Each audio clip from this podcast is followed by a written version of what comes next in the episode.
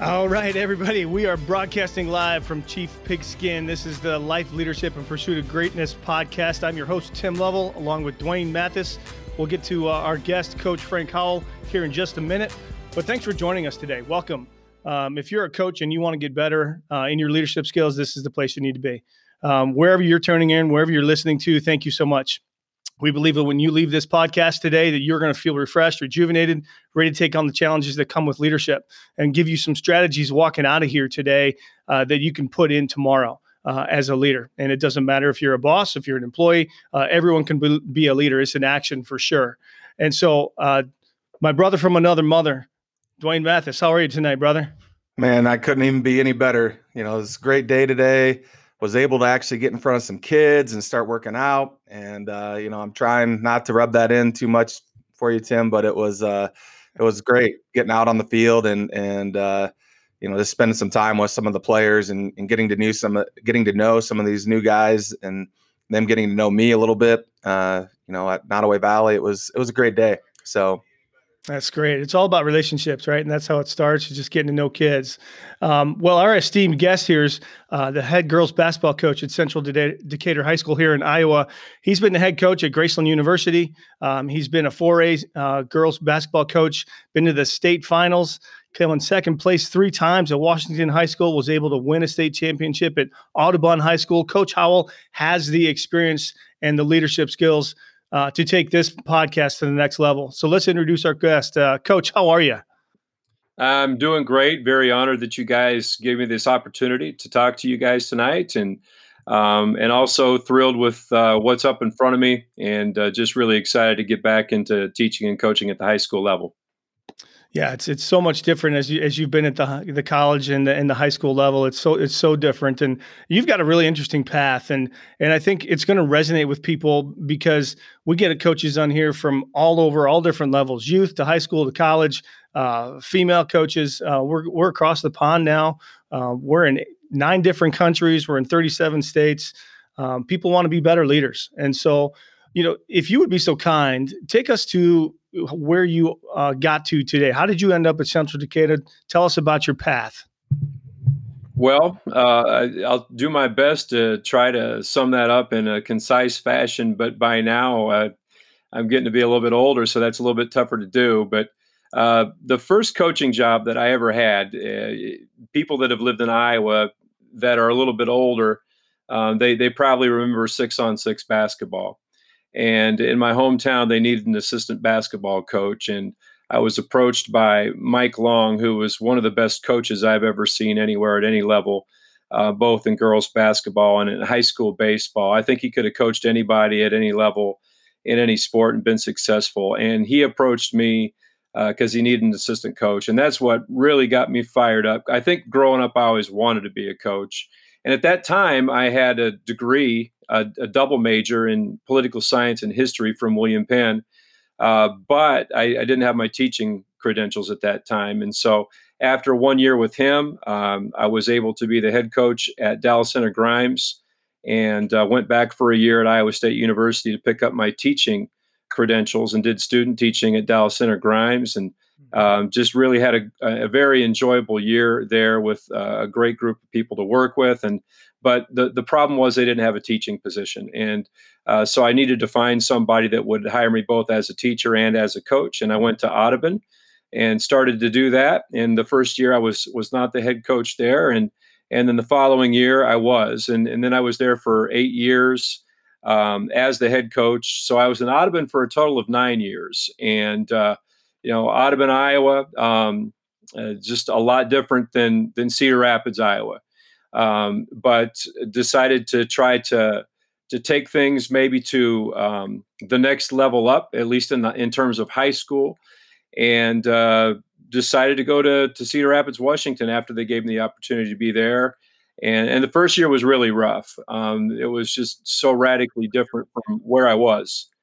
But um, then uh, things really turned around the second year uh, in a big way. And and so I was at Cedar Rapids, Washington, for a total of, of 13 years, hmm. and uh, won over 200 games there, and uh, got state runner up three times there. Uh, made it to the state tournament six times there. We made it twice at Audubon, so I was a head coach um, for 22 years, uh, an assistant coach for two years at the high school level. Um, but I always did want to coach collegiately. And uh, I was very fortunate to have the opportunity uh, to test those waters out. And, uh, you know, Graceland University, it was a great experience. I, the, the big thing that I regret was that I just wasn't able to quite get it turned around in terms of wins and losses to the level that I wanted to. And, and in high school, we we won pretty frequently. We had a lot of success in terms of wins and losses. At Graceland, we didn't do that. Um, but by the same token, I really enjoyed it immensely. I enjoyed the recruiting. I, I enjoyed coaching an older athlete compared to the high school level. I enjoyed the lifestyle. Um, I, I, enjoyed life without bells for a little while.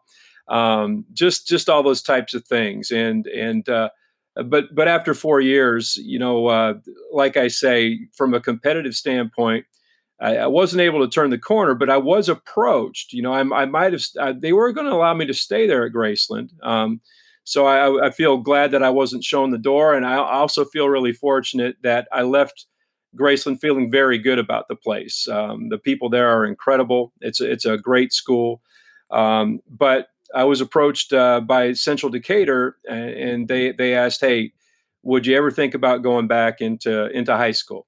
And one of the things that over the course of four years that I think that the college experience really allowed me to think about, and I know that this podcast is is kind of tailored a little bit towards not just coaching but leadership in general. And I think that probably one of my main messages um, for anybody that might be listening, that might be thinking about things in terms of career path and things like that, is I think that the the impact that that you can have as a college basketball coach is pretty big. Um, but I think just to be and, and I don't I don't want to try to shudder away from how big that can be.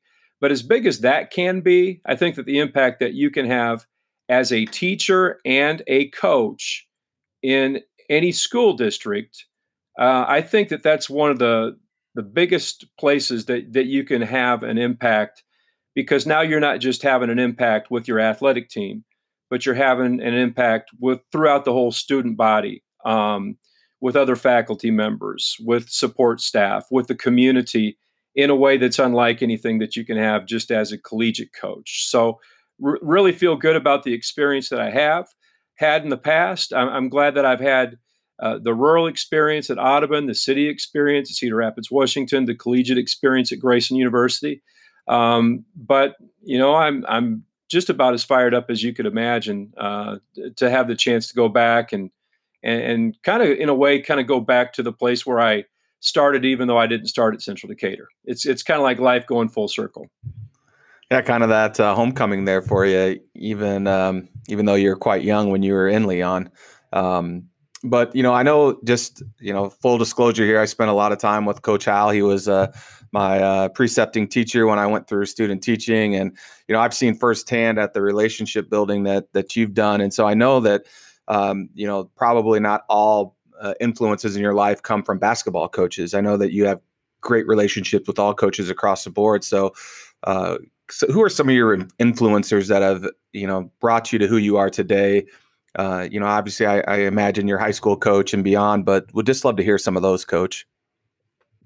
Well, I guess thinking in terms of of uh, Perry, Iowa, that's where I'm from originally.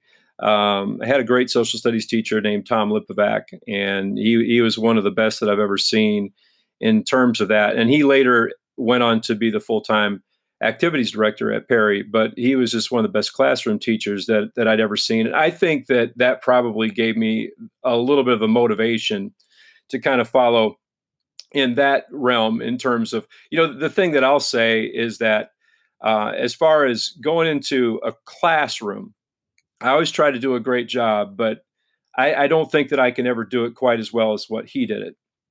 And then from the coaching standpoint, I, I already referenced Mike Long, and I, I, just think that he's the most amazing coach that I, i've ever seen. And you know, I, I try to be the very best that I can be. I try to be the best in the world, but I'll never be as good as Coach Long was. So, um, you know, I, I never played for him. Now I coached under him, um, but from the time I was a young kid, I used to be the bat boy for the baseball team. And when his high school basketball teams played, it just seemed like he was able to sometimes find a way to work some magic and beat some teams that they had no business beating. And I, I think that I saw that in baseball too. So he, he was amazing um, as a coach and and then teaching Tom Lipovac. And, and then I, I had a great athletic director to work under um, in Audubon, Iowa. And uh, I think that sometimes you you kind of get hit with the lucky stick with regards to who you either do have or you're not fortunate enough to have as a mentor. And I had a guy named Dean Kiger that I worked under at Audubon that was just a tremendous mentor for me, believed in me when I was really young, um, calmly uh, listened, calmly gave advice. Um, sometimes I took it, sometimes I didn't. Um, but I always listened. That I remember everything that he ever told me. And um, you know, if I didn't take it, maybe maybe the same year that he gave it to me, I might have taken it ten years down the line somewhere. Um, and and then uh, Dwayne, I know that you'll know the the next guy that I'm going to reference, um, and and I would say that that that's Dr. Ralph Plagman. Mm, um, Cedar Rapids, Washington, is such a, a, diverse place and such an amazing place, um, but it's it's also um, it, it probably takes a very special person to navigate through that diversity because you have to be so many different things to so many different types of people and there are so many activities um, ranging through through the fine arts and, and athletics and academics and and trying to promote excellence and, and trying to make people feel valued and to, to motivate not just the students and but the teachers and and, and everybody else around him um, and I've just never seen anybody that was quite as big of a champion for his institution as what he was. You know, I mean, I, I know that there, there, are probably a lot of people that they, they might scoff at this, but the thing that I have said publicly uh, about Ralph Plagman is if we think about the big leaders um, throughout the course of history, um, you know, I mean, you think about somebody like Martin Luther King, or you, you think about somebody like uh, Mahatma Gandhi or, or, somebody along those lines that are, are, maybe one of the most, probably one of the 100 most famous people in, in the history of the world that people could identify. Well, there, there's probably not a lot of people um, that that know who Dr. Ralph Plagman is, but I'm just not convinced that his multiplier impact on this world isn't as big as what some of those giants are in, in terms of human history.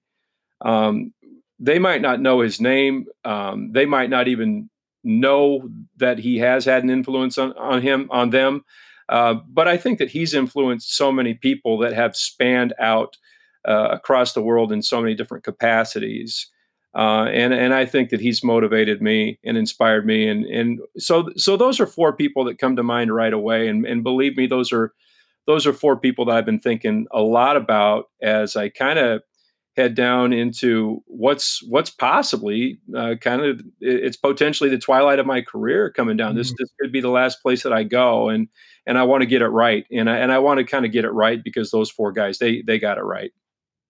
That's a that's a, a, powerful legacy that you're talking about, and Dwayne and I spend a lot of time uh, talk about leading by following or standing on the shoulders of giants. And you mentioned some some giants in, in, the high school education arena and and people that you have learned from and, and learned what leadership looks like and sounds like and feels like. And so as you've gone through your experiences, how do you define leadership? What does it look like to you? Well, I, I think that uh, in, in the most simplistic sense, uh, the best way that I know how to describe it uh, in, in, terms of what what I how I try to lead, what I try to accomplish is to try to maximize potential. Um, and so that's the phrase that keeps popping into my head when I think about leadership. So um, if we think about whatever team it is that we're going to coach, in fact, I you know I, I, I had a great great quote. Um, I'm I'm a big fan of uh, of a show called Men in Blazers.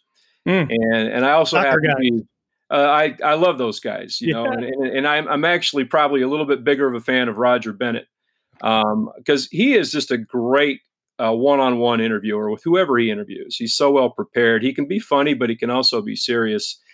And and so whenever they're on, I, I tend to listen. I, I always enjoy them for entertainment, but also for their cultural references and and also just there's some takeaways I think that that just seem to pop up there when when you watch those guys, especially when they when they interview um, famous people. And, and so he was interviewing Steve Kerr, and I can't even remember if Roger Bennett brought it up or Steve Kerr brought it up, but but what uh, what was said between the two of them, they they were both familiar with the quote was, you know, uh, a good coach will will make his team or her team uh, ten percent better and, a bad coach will make their team 30% worse.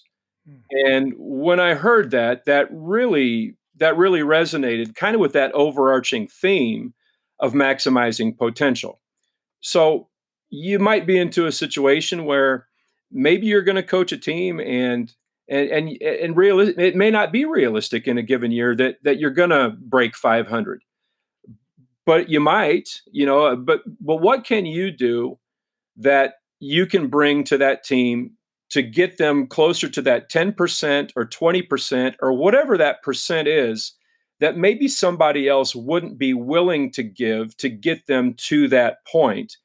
And for heaven's sakes, you don't want to be making that team 30% worse. And I think that that's one of the things that I think is a huge challenge. Um, and, and, I think that's one of the things that I, I tried to do a, a, really good job, and hopefully I did at Graceland was that there there were some some games where we were we going into it we were just overmatched. But still can we play a better game? Can i help them to play a better game than maybe somebody else would help them to play? i, I tried if they were led by somebody else. Um, so so maximizing potential is probably uh, the biggest thing that i try to do coach when you talk about um, you know, again, the leadership. I think leaders certainly have to have a, a certain type of mindset. I mean, do you feel like you had a different mindset as a head coach than when you were uh, in a, a different role at coaching? Well, I do think one of the things that's changed over time is just the dynamics in my life. Um, you know, it's it's probably not typical uh, for a, a, lot of people not to get married maybe uh, until they're 34 years old, which was the case for me. Hmm. Most people get married before they're 34 years old. Um, most people have kids before they're 37 years old. And and and then you know then I had a second kid when I was 39 years old. And and and that's that's it. I mean that's kind of the extent of my personal life. Um, so if you go back to the Audubon days, um, we won a state championship in 1999. We were 2A class champions. And I just can't imagine that. It, I, I know this much. I'm not saying that I couldn't have coached that team just as well 15 years later, but I don't, I, I just don't see how I could have put as much into it in terms of time and energy and effort and done right by my family. Um, so I think that that's something that that has definitely changed over time. Is now you, you have to balance family life out. Maybe, given that that's the case, maybe you have to find a way to delegate some leadership a little bit more than you might have when when it was 1999 i was 29 years old. I mean i really i, I got up in the morning really early in the morning and, and i just poured everything that i had into it until i kind of collapsed um, and then i woke up the next day and i just did that again all the time. I don't do it that way anymore. I'm a lot more conscious of of trying to make sure that i'm i'm getting a little bit more rest um, that my family doesn't feel neglected um, and and all those types of things. And, and I'm hoping um, that there might be a state championship somewhere down the line again, but it's one in in a totally different manner in terms of how I'm navigating uh, myself personally. Nothing wrong with how I did it back then. Um, I think for what I was doing at that time, I think I did it the right way. Um, but if I tried to do it that way now, that would be a, a pretty big disservice, and and it wouldn't be the right way to do it. So when I hear you, I, I hear you say that basically, if you were to look at your program when you were 29 years old, it would be quite different than how you run it now. You've evolved in how you do that. Is that safe to say, Coach? I mean, would your program look exactly the same, or? Well, when we're talking about the optics of it a little bit, I, I do think that there are some things that, if you looked at our program uh, back in 1999, there there would be some things that I think would look a lot the same, and I think that there are some things that would look a lot uh, different. And uh, you know, one of the I'm just thinking almost schematically, which is maybe not the the avenue that we want to head down a little bit, because um, I think we're probably talking about some of the larger issues. Um, but but I do think that there are some things that would be the same with the, the larger issues too. Um, I, I, do think that I think that my energy level would still be pretty high um, now and, and back then. Um, I think schematically, I, I, think that because I try to keep the, the energy level high, I think that you'd still be, uh, we're still going to be pressing. Um, we're probably going to play more man to man than we are zone. Um, that just suits my personality a lot better. And um, and then in high school, you know, we played a little bit more zone in college because there was a shot clock. Um, in high school, there's no shot clock, and I always want to find a way to get get the other team to shoot and and probably to to play at a, at a little bit of a faster pace than what they're normally used to playing. Um, offensively, I think things would would look certainly a lot different, and uh, and I don't. Sometimes I wonder if it's growth or not. You know, uh, I, I, think that things were so simplistic um, back in 1999. Um, I, I, I probably they they probably were not as advanced as what I thought they were back then. Um, but sometimes I wonder if if that wasn't better to do it that way. But but certainly as you do evolve and as you do learn things, you do want to try some of those things out too and see if there is some growth uh, that might be available to you. Well, I, I think it's really interesting that you're talking about in terms of mindset and work life balance. We had an interesting coach from uh, coach at East Buck High School, Justin Schaefer, uh, was sent us a, really detailed text on creating that and finding that work life balance uh, that fits. And and you know, my response was, you got to find what works for you. And and I think you know we hear a lot of people who have a lot of different positions, but I I, think you speak to the mindset of a lot of coaches. Like, how do you create that? How do you do it? How do you make it work? And I've always come from the, the mindset that it's season based it's it's seasonal so your balance is never going to be 50-50 the way you want it to you're going to be more you know, in season here, less a little family, and then a little more family, a little less season, uh, and it's just kind of an ebb and flow. But you know, what's your where did you come up with your your balance? Is is did you learn it from somebody else, or is this a process of evolution that you've grown through? Well, I think it's a process of evolution. Um, I, I, I know it's important to me. My family's very important to me. Um, but I I think that as crazy as it sounds, for anybody that's listening, if you want to have a better marriage, wash the dishes every day. Hmm. I mean, how how how ridiculous does that sound? But honest to God, wash the dishes or do something that your wife doesn't want to do. And it, as as stupid as this sounds, you know, that probably took me about 10 years to figure out that if I'll just wash the dishes so that she doesn't have to wash the dishes, that's really going to make things a lot better. And that probably takes 20 minutes to do or less. Uh, but nobody wants to wash the dishes. Um, and that's something else. You know, I, I think that when you do some of those household chores, and I don't, I'm not great at it. There's, I don't, I don't do well with vacuuming, and I don't do well with uh, laundry, and I, you know, it's not like I'm, I'm Superman doing everything. But just one simple thing to take that off of her plate a little bit, um, it's not something I was good at at first. And and the other thing that that honestly I think has helped is that the kids have gotten a little bit older now. Um, but when when they were both, you know, they were they were both below the the age of five. I mean, um, that was tough, and I I probably should have found a way to to do a little bit better than what what I was doing. But I do think I think that technology has helped us to evolve a little bit as well because um, one of the things in Iowa right now, a lot of coaches are using Hudl. and it's a lot easier maybe to break down game film at your house. You know even before i left graceland i'd say probably about that was about the last year maybe the last two years when i was at cedar rapids washington. Now i, I like to scout in person.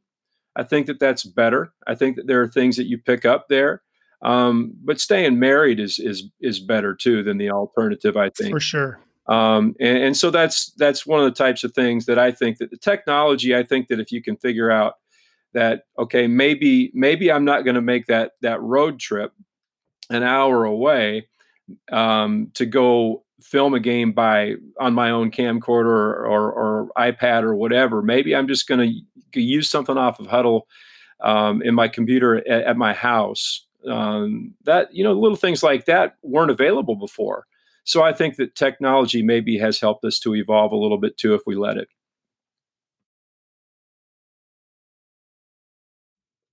So, Coach, when you look at um, and and I I know you know obviously since I have a, a, a familiarity with you, I, I, can probably guess what the answer would be. But you know, for me, being in a classroom with you, you bring positive energy like right off the bat. I mean, you're starting in the halls kind of deal. Is that something that just came natural to you? How did you develop it? Is it was it more uh, do you have to are you diligently thinking about that when you walk into practice or when you walk into the classroom like how am i going to bring it today well that's a great question i, I think it's some of both uh, I, I, do think that I've, I've always kind of been inspired by other people i've always been fired up I, I think that there's there's really two things that have really fired me up and and that's been athletics in terms of the games themselves, especially basketball, but more importantly, the the people that make up either the athletic team or the educational environment. And I, I just don't know why, but I've always just uh, there, there's there's an energy out there that when just for example, this morning when we were working for the first time at Central Decatur, and and tomorrow we'll have uh, we'll, we'll, have the chance to work in, in a basketball environment for the first time at Central Decatur tomorrow, um, and you know we've been unable to do that. I've been I haven't even met these kids before, but I, I found myself kind of getting reinvigorated just by the presence of athletes coming in and wanting to get better. That really fires me up. Um, and just the classroom environment that really fires me up. There's so there's so much good out there. There's so much to do. Um, there's so much to learn. There's so much to be inspired by um, that it just does start to, to generate a little bit of electricity within me. Now one of the things that i will say maybe has evolved a little bit um, and you picked up on that uh, pretty astutely was that I, I do think when maybe when I was at Cedar Rapids, Washington in the beginning, I, I, think that I was maybe a little bit more apt not to go out and do hall duty. Um, but as time went on, I thought that that probably was the best thing that anybody could do. The passing time was almost more important than the in class time. Mm. Um, and uh, especially at a bigger school when it's such a challenge because other than Dr. Plagman, I'm not sure that every anybody knew every single kid's name in that building. But that's something that probably the more kids that you get to know, the better, even if you never do have them in your class. Um, so I, I, do think that that's something just tactically that did evolve there, where I tried to to get a little bit of mileage in the hallway before class started, and that might plant some seeds um, down the road a little bit because some of those kids that maybe you talk to them gradually in the hallway. Maybe later you see them in a different environment. And that forges a, a better relationship than if you just stayed in your room and, and waited for the next group to come in. Well, you were, I mean, outstanding at that. I mean, I, I you know, I remember the the wall sits, and you'd have people come up, and and if people don't know what I'm talking about, uh, Coach Howell would, uh, you know, get the timer out and be like, all right, 30 second wall sit. Who's going to join me? Hey, come on, get over here. Get over here. Just, and he, he, probably didn't even know who the kid was. You know, hey, come on, get over here. Let's do wall sit. Next thing you know, he's got five kids lined up against uh, lockers doing wall sits and, you know, for 30 seconds. And then off they went to class. And, and I thought that was just so I mean, original in the sense of you are the kids don't know it, but you are building relationships and building equity with those kids in the sense of maybe it's eventually you will have them in class, or maybe it's uh, you know years or months later you're breaking up a scuffle or something in the hall or something and they they have that relationship with you so they're not going to be uh, confrontational with you. So I, I, just thought that was I, learned a lot you know just by uh, watching you just in passing time probably more so like you said than in the classroom. Well i appreciate that you know and and i think too one of the things that that that my message has been lately um, it's just kind of with the state of the world right now is it, eh, try to try to find a little bit of joy somewhere somehow. There there's a lot to get angry about right now and that's that's probably one of the one of the few things that the people that are left of the center and and people that are right of the political spectrum that's one of the few things that they probably have in common but they do have in common is how angry they are um, but you know, those those kids that came up and and we were able to do wall sits with them. We didn't give them a political litmus test. We just said, you know, let's do some wall sits, and and and and and even those that didn't do it, you know, I'm not afraid to make a fool of myself to make somebody else shake their head and laugh at me. Oh yeah. You know, a lot of people probably I and I know because I've had some people that have told me before, "Hey, you're an idiot," but you know, that's fine. Um, I, I think that's one of the things that I've learned is that that's you know I I'm I'm the master. You know, I I got you to call me an idiot, and that took pressure off of yourself for a little bit. Um, so I, I, think that anytime that you have a way to try to bring uh, a little bit of joy, um, then you do that. And something as ridiculous as as a wall sit during passing time, I think that that maybe that might have loosened the mood a little bit, and uh, and and anytime that we can find that, I think we got to grab a hold of it. Are you going to carry that on to Central Decatur? Going to be doing some walls? I, I don't know. You know, there's probably a good chance I'll have to examine the walls first and make sure that they're safe. well, I, I think you speak to what a lot of coaches struggle with, and it's that whole authoritative leadership versus relationship driven leadership style. And and I think we're finding that uh, well, we know really that's the way that it works in the long term. Authoritative can have short term gain, but it's not going to have the long term benefit and the results in the relationships. You know, when it's a relationship driven leadership, like much like you're doing, you're giving kids the opportunity to grow into a relationship with you, and then then you can create the rules uh, that allow things to work better. I heard a great uh, saying today from Tim Kight. You know, regarding teachers and coaches. Don't be furious. Don't get furious. Be curious. And it, it speaks to the mindset of finding out about what's going on with kids. And I, it, and to me, it was a great wake up call um, in terms of, you know, I we all think about our sports and our in our classrooms way more than kids do. They're never focused on the things that we're focused on, and and we think about that at least i do to a detriment. And so i have to step back and go wait a minute. Um, what's going on here? You know and them being in my class is probably not the priority. And so i, I like the the question instead of you know why are you mad? or you, what's going on with you? What's keeping you from engaging in class? What's keeping you from being on time? What's keeping you from um, being the best that you can be right now and i i think that's a really introspective question um, with relationship driven uh, leadership.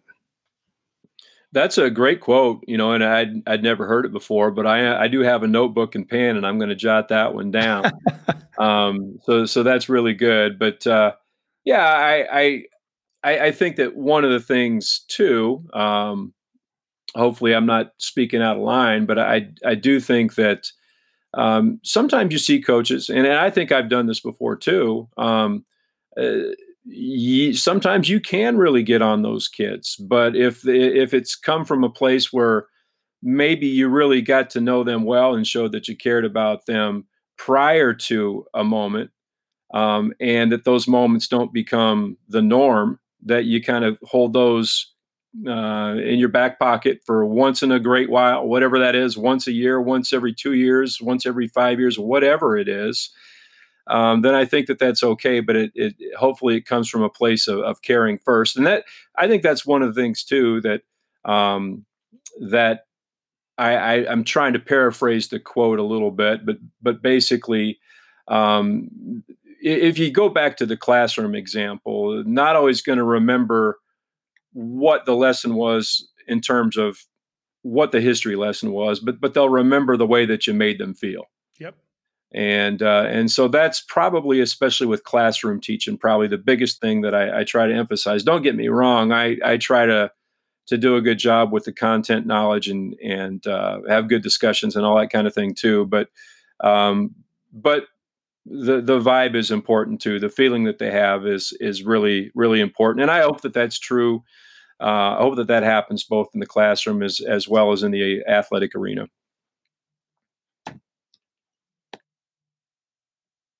One of the things that I'll, I'll remember in your classroom is uh, Coach always would, and maybe it was just when I was there, but anything for the good of the cause, you know. And, and you got those kids engaged in your in your classroom right out the bat. I mean, you just didn't start off uh, you know, lulling them to sleep kind of deal with uh, history facts and anything like that. And so you got them engaged. And um, you know, one of the things that I'm curious about is engaging your staff. You know, I think you have a unique perspective to bring to the table, considering that you've kind of been at a larger school, you were at a, a middle-sized school, and you're also at a, a smaller college. And uh, you know, more importantly, in the college level, you know, how did you empower your staff, and then you know, how do you also empower uh, your players and engage them? Well, I, I, think that empowerment of the staff is probably something that I, I think that I've been able to get better at over time. Um, I think one of the things that you try to look at there is is what are your assistant coaches good at? Where are their strengths? And to try to play to their strengths. Now, if you don't know them that well, it might take a little bit of time to figure that out. Now, with with Graceland, I think that there were a lot of things that allowed me to empower my assistant coaches. Um, there were a lot of things that needed to get done that I did give them the chance to do rather than to try to do them myself. Because one, we talked about it a little bit. At this point, I don't want to do everything. There's a there's a lot that I want to do, but there's also um, a lot of other things that uh, if if I can have an assistant coach take care of it and they're willing to take care of it and it will benefit them by having some responsibility. Um, and I, I, am really really proud of of what what we did in terms of delegation with our assistant coaches at Graceland. Um, virtually all the the bus schedules, um, the meal arrangements, um, just there were uh, even budgetary um, issues and, and things like that, fundraising ideas, just a lot of things that that they were going to need to do uh, so they could further their career and have the opportunity to grow. Um, so so that's that's a lot of it. I think um, is is trying to find ways that that your assistant coaches can help you, also playing to, to their strengths, um, and and then with regards to to the players um, I, I, think that there again there there are some things that maybe you care about more um, than they do, and there are some things that maybe they care about more than than what you do. Uh, I give you a hypothetical. This goes back to, to the days at Audubon. I think probably uh, a little bit at Cedar Rapids, Washington too. One of the things that was important to the kids was uniforms, hmm. and um, I know at Audubon, I, I I guess I didn't care quite as much. I cared a little bit, um, but bring bring in the, the one sole senior that we were going to have the next year and say, okay, which of these uniform designs do you like the best? Um, my biggest thing is is the uniforms weren't as big of an issue as much as did we play hard, did we play together, and did we play smart? Those those were the things that mattered. And I wasn't convinced that the uniform uh, that I was going to pick was going to make any of those one of those three things happened, but might happen a little bit more if you empowered the kid to make a choice as to what uniform we were going to wear. Um, so, so those are the types of things too that I, I do think that there are things where sometimes you got to draw the line and say the, these are some things that we don't do. But when there are maybe some negotiables in there, um, then then your players maybe can can help you out with the negotiables. Before we get to some of your non-negotiables, coach, but would you say like when you were mentioning Audubon, for instance, ha- have you were you not so willing to want to kind of release some of those duties? I mean, or did you just automatically trust, you know, or empower those assistant coaches to to handle some of those extra duties that you didn't want to necessarily uh, take care of? Because I know when I was a younger coach, it was hard for me to want to just give that stuff up just because I I I wanted that knowledge to know that the job was going to get done right. I, I think that that probably is is very similar to your experience, um, and and and now it's it's just maybe it's it's not exactly like that. Um, you, you know there there there's still some of that for sure.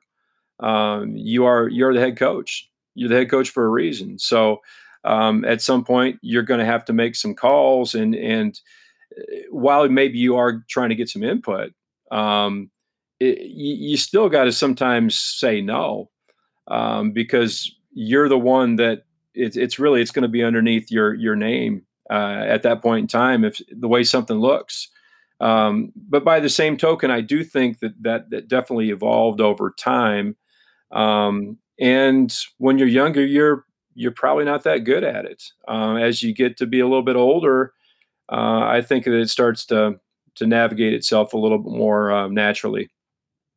In our third episode, I was thinking of uh, uh, Rich Apple, and uh, he, he, said if you're in a position of leadership, if you're not willing to make a decision, uh, someone will make it for you. And I, I, think you speak to that as a head coach. You have to be decisive about what you about you, what you feel is important. And so that you know, what are the non-negotiables? You mentioned some negotiable things, uniforms, giving up little duties to other coaches, but what are the non-negotiables you have in your program? Well, I, I think that we we kind of alluded to them a little bit ago and just stole it straight from Dean Smith. You know, full disclosure. Play hard, play together, play smart. Mm. Now, if you do those three things, if your team does those three things, whatever the outcome of the game is, you're not going to be disappointed in your team. You just won't. You, you shouldn't anyway. Whatever the scoreboard says, you play hard, you play together, you play smart. If you do two of those three things, that that may not get it done. Um, and if you do one of those three things, it's it's probably not going to get it done. But it, if you can do all three of those things, then you're probably you're at least going to get the result that you want. And if you don't get the end result in terms of wins and losses, you're certainly going to be proud of of what your your kids brought to you. So that's kind of the overarching theme that everything can kind of be traced back to that. Now another another thing again, full disclosure um, with with Dean Smith that that he says is late is rude. Mm. That's a great quote.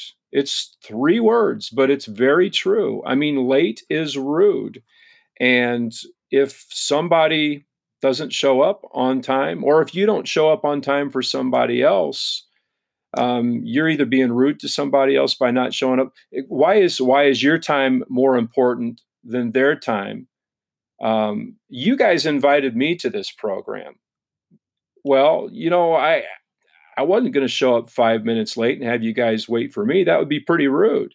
We're glad for that too. Oh yeah, you know, I try to be ten minutes early if I can. Um, and and the, the the opposite is true too. Well, I if I'm running a practice and and we're supposed to start on time, then then then let's start on time. If we're going to start class on time, well, let's start class on time. Let's let's not be talking out in the hallway just because uh, you know, we feel cool about ourselves, and then we're going to start to filter into the classroom two minutes later. Now, there's there's there's people that are chronically late that that way, but um, those are some of the main non-negotiables that I would say. We're, we're going to put forth our best effort. We're going to play cohesively as a team we're going to strive to become more intelligent, understand the game better, eliminate the eliminate the mistakes uh, more than emphasize and making great plays. Let's eliminate the errors, um, and and let's be punctual. So so that that's a good starting place. And and I don't know, you know, you're thinking about making rules. It's once you get past three or four rules, it's tough to remember more than that anyway. And and hold everyone accountable to that, right? Easy standards make it uh, make it black and white. Um, you know, coach, as we wind down here today, it's been a phenomenal, um, 45 minutes so far. We'd love to know what you're reading um, and, and where you where you've gotten some knowledge from. We know that leaders grow and leaders are always looking to be better. Uh, Dwayne and I have a few in our back pocket we could go to every time. And you know, is there something you're reading now, or a couple books you've read in the past you'd, you'd like to share with those of us uh, that are listening? Well, uh, I I do gravitate towards sports. Um, just full disclosure on that. And uh, what I am reading right now that I just recently started um, is uh, Eleven Rings by Phil Jackson. Um, and so this will actually be the third Phil Jackson book that that I've read. I read one. It really it, it was interesting because it basically was written shortly after he felt that he'd failed with the Lakers. Um, when they had was basically assembled an all-star team that was basically cut out to win an NBA championship, and they didn't. Um, so that was an interesting read. But uh, Sacred Hoops, I thought was really good. I, I really like Phil Jackson um, from the standpoint that he doesn't think like everybody else thinks. Uh, and I, I, do think that there's a lot of cliche in sport. Um, but there's, and Phil Jackson has some cliche in there too, like a lot of other coaches do. Um, but, but I do think that when you read something by Phil Jackson, um, he's he's going to take you to a place maybe that you haven't been before, and I, I think that's part of the reason that he was so successful. Um, so so that's um, that's a that's one that I, I've just recently tapped into. Um, but uh, oh, Malcolm Gladwell is somebody that I've I've read a lot of Malcolm Gladwell books, and they rarely have much of anything to do with athletics, but I do think that they they do kind of get you to see the world in a different way. They get you to see society, and when you're coaching, um, I don't care where you're coaching. You know, I, it doesn't matter if you're coaching in Audubon or Cedar Rapids, Washington, or Central Decatur. Um, yeah, some some teams, uh, some schools are going to be more diverse than than others, but but every kid is unique, and every kid is coming from a different place. And and I do think that that when you read a Malcolm Gladwell book, I do think that you learn about society a little bit more, uh, which I think makes you a little bit more of a complete and empathetic human being. And I think that if you're a little bit more of a complete empathetic human being, then you've got a better chance to be a leader uh, because you're going to lead people from all different walks of life. Uh, Coach, I'd be remiss before we let you go if I didn't ask you. I mean, just because I'm personally curious, uh, you know, I know you said you got in front of the kids today in, in the weight room uh, or not really in the weight room, but doing some some strength exercises and stuff. But uh, and you don't really know these kids, so are you are you nervous for tomorrow? I am. I definitely definitely am. Yeah, probably won't sleep too well tonight. Um, and uh, you know, and I'll probably be nervous for a little while. Uh, this this is. Uh, you know, th- this is in, in some ways to have the chance to be at Central Decatur. In a way, it's it's kind of like a perfect script for me um, and uh, I want to make sure that it gets done the right way. So I'm almost trying not to think about it too much because I do want to be able to uh, to be able to sleep well and and have enough energy to give them my best shot. Well, I was in the same situation you were you're going to be in as uh, today was you know my first chance to really physically in person get in front of uh, a large portion uh, of our team out in the field. And and uh, you know I've just kind of uh, you'll you'll see quickly you'll have a little extra bounce in your step tomorrow. Just uh, you know because it's been so long since we've been in front of the kids. And um, you know in the world that we're living in but uh, you know i noticed i was uh, a little bit more energetic than i probably normally am out there and uh, you know it's it was just great to be back in front of them and you know I, am I'm, I'm so happy that you're going to be down at uh, Leon um, you know i know um, Zach is is uh, you know hired a great one with you, and um, you know I just uh, I can't tell you how much of a, an influence you know on the in the time that I've known you you've you've had on me. You know I I still every once in a while bring out uh, in the classroom, hey, watch out for the deer. So uh, uh, I never quite understood uh, where that came from, but every once in a while, as as the bell rang, uh, Coach Howell would be like, "Watch out for the deer." and kids would kids would uh, look at them so so confused, not knowing what. But you know that you know they remembered it, and I remembered it. So uh, you know, it's uh, again, I, I'm happy that you're going to be back in the classroom. I I think uh, you're going to have a profound impact on those kids down in Leon. Well, it, it means a lot to me, and and now I'm the one that's got to watch out for deer because I'm commuting between Lamoni and oh, and, and, Leon, Iowa, and I'm telling you what, they're they're pretty thick through that stretch. I, I see a lot of them, but uh, meant the world to have the opportunity to to be with you guys tonight, and I appreciate all the kind things that you had to say to me, and um, wishing the very best to you guys, and uh, and uh, again, what a great opportunity to have the chance to be on your show. Well, we're honored that you took the time, and, and we're definitely better before, because of it. You know, play hard, play smart, play together. Those are some wise words that I think everyone can take with us. Build relationships, be humble. Um, don't be afraid to show emotion and let people know that you care because that's how you drive connection and commitment. And so we'd like to thank Coach Howell for jumping on today here on the Life Leadership Pursuit of Greatness podcast. We'd also like to thank uh, Coach Nate Albaugh for broadcasting this through his uh, Chief Pigskin website if you're interested in being better coach, um, at least from a football perspective, you need to check out clinic.chiefpigskin.com. Anything and everything related to the game of football, X and O's, leadership program development, you're going to find it. And I would encourage you to stick around here after our podcast. Coach Albaugh is going to be on for another hour broadcasting live on the same website that you're watching us live right now. And so, for all of us um, here, Coach Mathis, myself, and Coach Howell, we'd like to thank you for your time tonight. Let's keep chasing life, leadership, uh, and greatness in all that we do. Have a great evening.